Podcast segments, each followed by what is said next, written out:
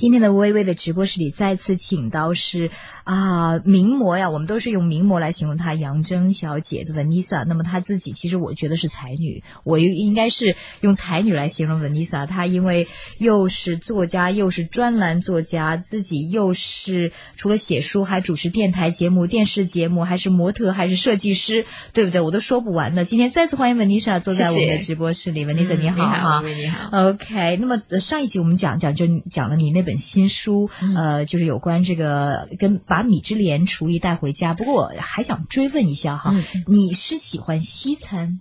嗯，其实我对不同的菜就是都有不同的喜好。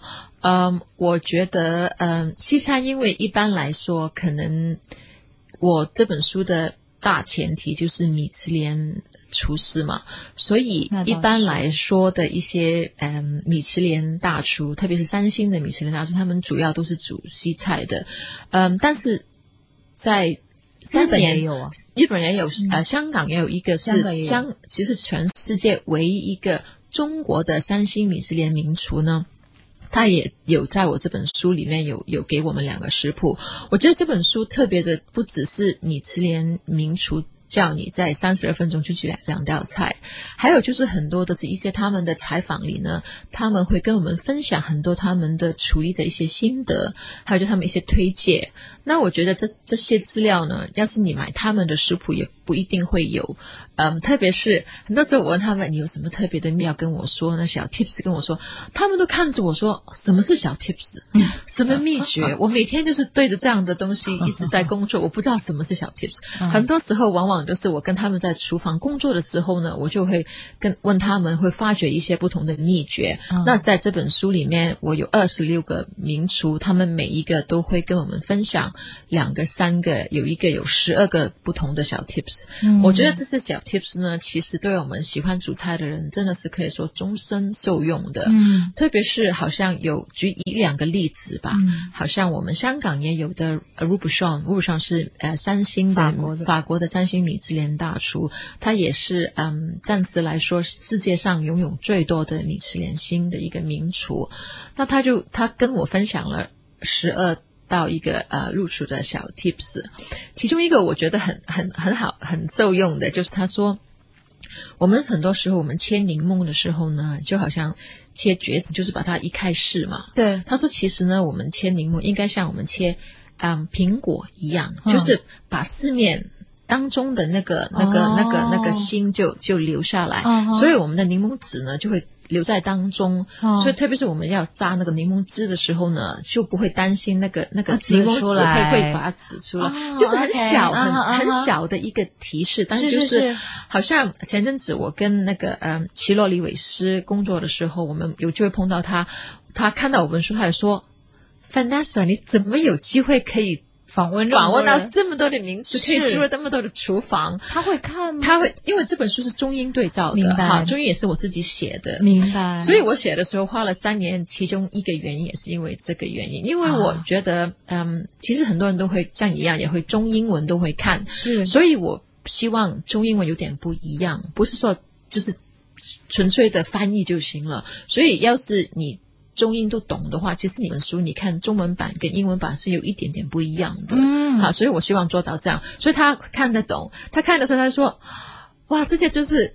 十年的滋味，二十年的滋味，分家长你真的厉害，可以拿到名厨的 十年、二十年滋味也跟你分享。对对对，另外另外一个就是皮耶甘尼，皮耶甘尼也是在香港有餐厅，他他也是法国一个三星名厨。他说很多时候我们可能吃牛排的时候呢，希望撒一点点盐在上面，嗯，但是有这种。只是这样撒上去的话呢，第一它会溶的比较快，嗯，第二呢它可能会不是太漂亮，就是你就看不到那个盐花在上面。他就说怎么样可以做到呢？他说你把那个嗯那个海盐先把它那个橄榄油。再混在一起，嗯，所以你每一颗海盐都已经有橄榄油包住了，嗯，你才去撒在你的牛排上呢。那你第一你会比较亮亮的，就看起来比较漂亮。嗯，另外呢，它因为它油包住的关系呢，所以它涌起来就比较慢一点。所以你那个咸度呢，你就可以慢慢自己的控制。哦，所以这些就是还有很多很多很多这本书，你你就会就会看到很多不同的民族的一些小心得。好厉害！不过我还想问，他们怎么会答应你的？就是，嗯，我觉得其实很多民族他们都很欣赏我一个就是。主要就是他们觉得我很有勇气，一个女孩子，因为全都是我自己一个人在做，我没有助手，没有帮，没有人帮我，但是就是自己一个人做联系啊。有些偏远的地方拍照也是自己一个人拍，所有的成本都是你自己。对对对对对对对，嗯，当然出版社有出书的钱那也是他们付的，但是做前期那个那个嗯。呃，那个筹备工作都是自自己一个人在在付钱啊，一个人在安排啊，所以他们觉得这个女孩子很厉害，怎么可以一个呃，他们感觉一个漂亮的女孩子其实可以不用这么辛苦，对，但是愿意花这么长的时间走到比较远的地方去采访我们，他们觉得嗯，这个女孩子应该是真的很有热忱，还有就是应该是很喜欢煮菜的一个女孩子，就他们希望可以帮助我。梦想成真吧，我自己觉得。当然，我碰到很多很多对我很好的名厨，但是也有一些名词，我到现在还没有办法去感动他们的，也是有碰过很多很多的钉子了。明白。那么，可不可以分享你在这个呃，比如说这本书里面，你最喜欢哪道菜？嗯，其实很多道菜我都很喜欢。要是你真的要我讲的话，我。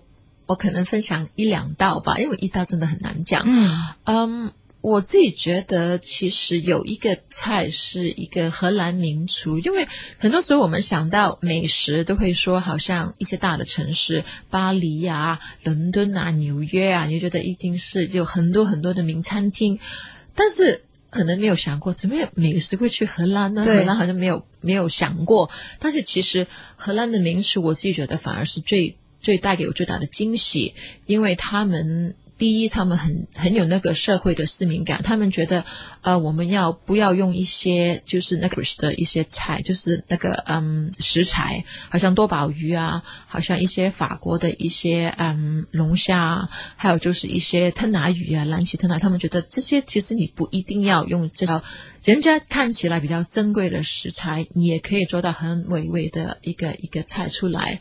另外，就他们。希望尽量用多一点有机的一个食材，他们希望百分之百有机，其实是不容易的。嗯，很多名厨说菜可以，但是肉类呢很难，鹅肝呐，对这些鱼子酱啊，你要也做到 hundred percent organic 是不可能的，差不多是不可能的。嗯，但是荷兰名厨就有这样的一个感觉，他们说不行，我们一定要这样尝试，从我们自己去做这个。另外，我所以他们的一些菜式我。印象也是蛮蛮深刻的。那另外呃一个我自己觉得很印象很深刻的就是那个法国的名厨，他叫 Paul Bocuse，他今年已经八十六岁了，他真的是法国的国宝。那嗯，可能大家有给你找到了啊？对对，我我也去了里里昂去找到他。那我觉得有他帮我参与这本书，很多名厨一看到他的名字就说。芬尼粉，你好厉害，怎么找到他？好像三个礼拜，上个礼拜有一个法国呃，Risk Risk 的巴黎的名厨，丽斯饭店的，就是法国很出名的呃嗯呃丽斯饭店的名厨，他是两星米其林的名厨，他来到香港，那我受邀就是以呃他们邀请我去出席那个饭局的时候。我在那个饭饭嗯怎么样？就是那个聚会里呢，我就打了本书，因为他们主办单位说你可不可以拿本书送给我们的名厨，所以我就带去了。他一看到那个封面上有 Paul Bocuse 啊，还有一些其他的名厨啊，好像 r u b e r s h a n 啊，Alan Ducasse 啊 g i s a v a 他就说哇。你好厉害哦！嗯，怎么可以找到这么多的名厨？特别是 Paul Bocuse。我说对啊，我觉得很很很幸运。我说我其实有下一本，那我去巴黎的时候，我可不可以也是采访你？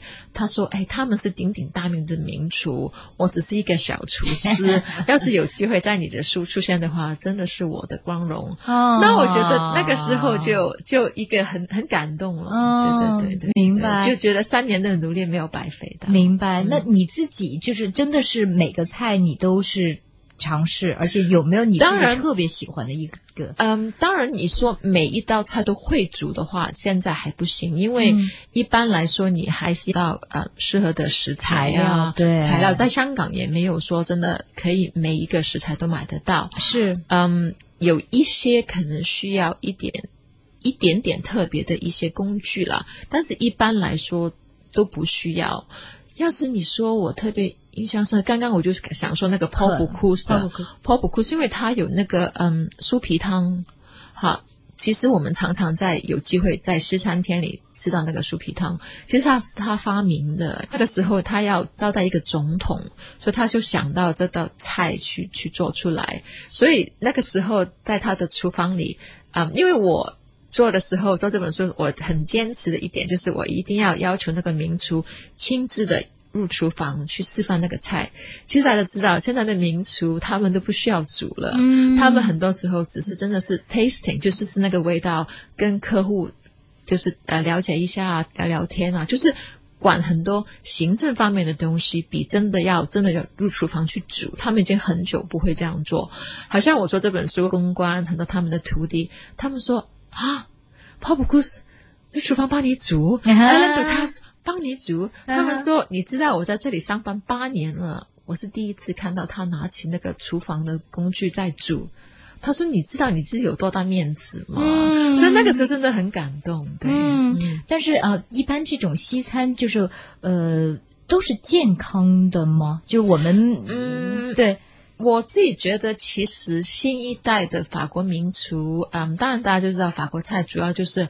Butter and cream 就是最最容易胖人的那些牛油跟跟那些奶油，就是很多时候都会用到。嗯，但是其实新一代的一些法国名厨呢，他们也会减少去用这两个比较会肥腻的东西。但是我觉得，其实吃东西的话，就是看你的分量了，嗯，对吗？你不要吃太多，还有就是不要吃的太密的话呢，其实也是可以。但是我相信我应该是破了那个最短的时间里吃最多的米其林餐的一个人，对我一定是破了那个，因为我试过一个礼拜起码会吃八到十的时间的餐厅，所以我呢那个时候很好笑一个经历，就是我在纽约的时候，我一个女孩女孩子朋友，她会陪我去这些餐厅，她没有每一顿饭都陪我去了，他只是陪了我去了好像五五六家餐厅吧。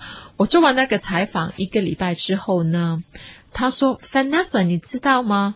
我陪了你一个礼拜，我胖了八磅哎！我我说你怎么可能不没有胖，反而瘦了？为什么？为因为我其实大家都知道，其实你在工作的时候呢，你没有说真的很享受，可能每一道菜我就尝一点点，那我就已经开始在写那个那个笔记了啊。反而我女朋友呢，因为她不需要工作嘛，她就她就就就是就是。”真的纯粹的去享受，特别是民厨希望我是不同的菜色，可能我跟他的菜是不一样的，所以他希望我可以吃多一点。所以每个菜可能我吃一口我就不不吃，没有时间吃，他就把其他的菜都吃光了。好厉害！但是啊，你在整个的过程中哈，你你还是很 enjoy 的嘛？就是当然当然，你就吃一口，但是你是你真的是觉得好吃，还是说哦哟这个我觉得很好吃，但是嗯，我自己最大的最大的。感慨应该这样讲哦，我觉得美食呢，真的是应该会美。第一，我觉得美食是一个国际语言，嗯，可能大家不认识大家，但是你可以通过美食呢，可以拉近大家的距离。另外呢，我觉得，嗯，美食真的应该是要跟你身边的人去分享，不一定是爱人，不一定是老公、老婆、男女朋友，但是，嗯，真的应该身边有个人跟你去分享。嗯，吃东西的伙伴，嗯，那你真的才是完美的一个享受。因为我做这本书，很多时候都是一个人在路途上，不管是去的过程啊，不管是在餐厅采访也好，不管是口里是吃着可能十道八道不同的米其林很漂亮、很精致的美食。但是当你是一个人的话呢，你还是觉得有一点点的遗憾的。明白，嗯。那么这个就是你人生的追求吗？你觉得人生怎么叫才满的？一顿好的菜？其实的人生追求的应该是每天过得开心，也希望自己每一年都有。不同程度的进步，嗯嗯，我自己从好几年开始的时候，我就希望我起码每一年会去一个不同的地方。那不是不只是工作，因为工作很容易，但是你工作其实你真的要了解当地的文化是不可能的。特别是可能我们我记得有一次我们去嗯一个工作地方，我坐飞机坐了四十八小时来回，但是我在当地。呃，留下的时间只有三十六个小时。那期我们是塔塔基蒂，嗯，那所以飞这么远，你其其实你根本没有机会好好去享受那个当地的一些特色的一些东西，不管是吃，不管是文化上，还有是博物馆。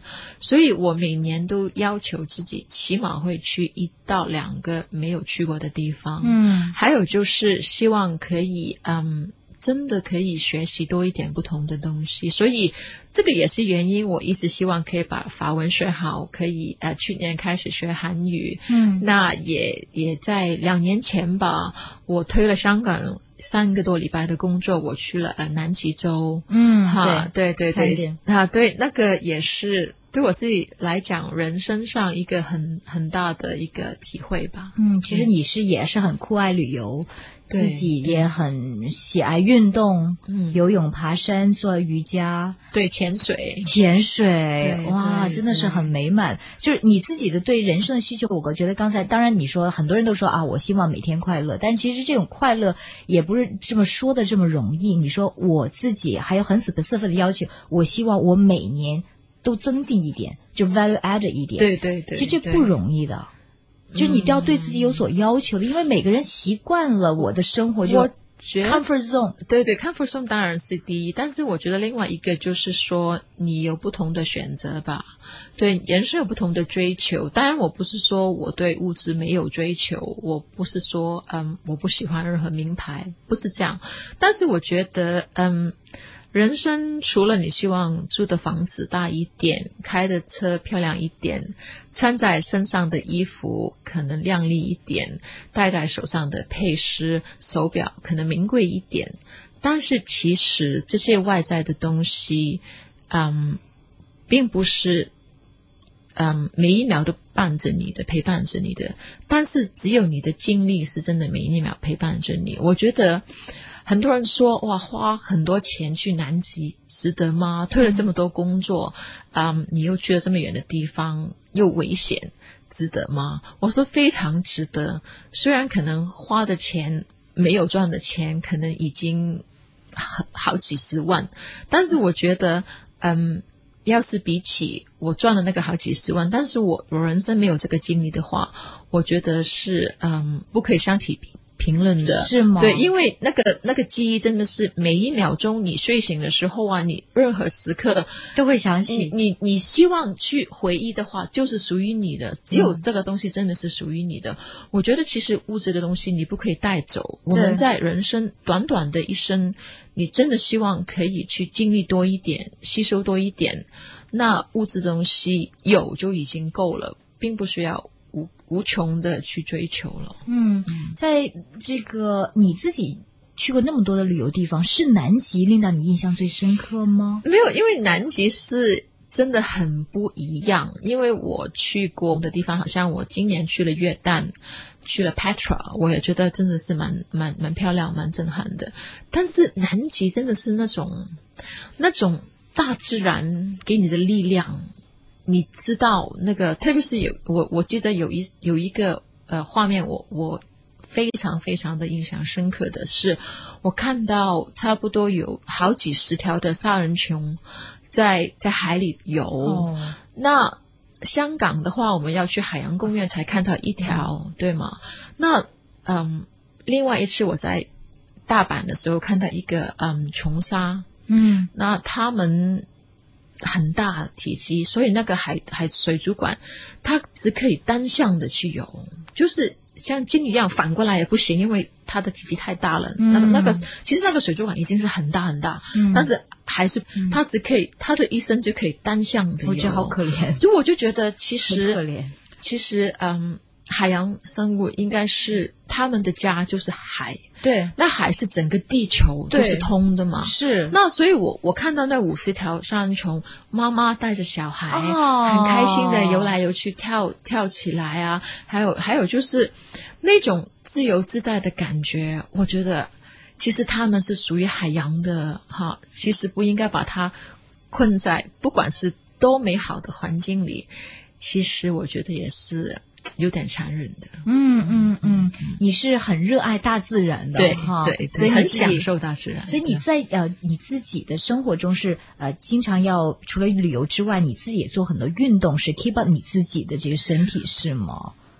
我我觉得其实做运动是一个很好的那个嗯调剂了，因为工作这么忙的时候呢，嗯，真的可以很专注的去去把你什么压力都忘掉的。好，我自己觉得其实做运动是一个很大的满足感，啊，所以我很享受。但是我没有很多时间，因为我一些纽约的朋友，他们每天都会去。就他每天都会去那个健身房啊，就是说哦，我们一定要去的，不去我就浑身不舒服。那我没有到那个程度，因为我很喜欢啊，好像你刚刚说的，我很享受大自然，嗯，所以我我喜欢的的活动都是跟大自然有关，又不是说你可以。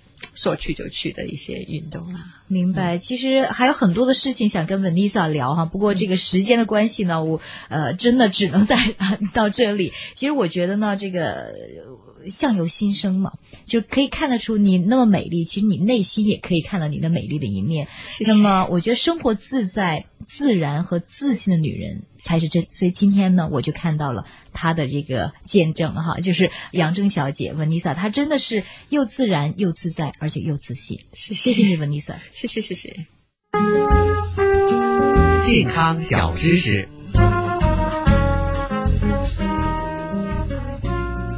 睡眠质量差容易导致。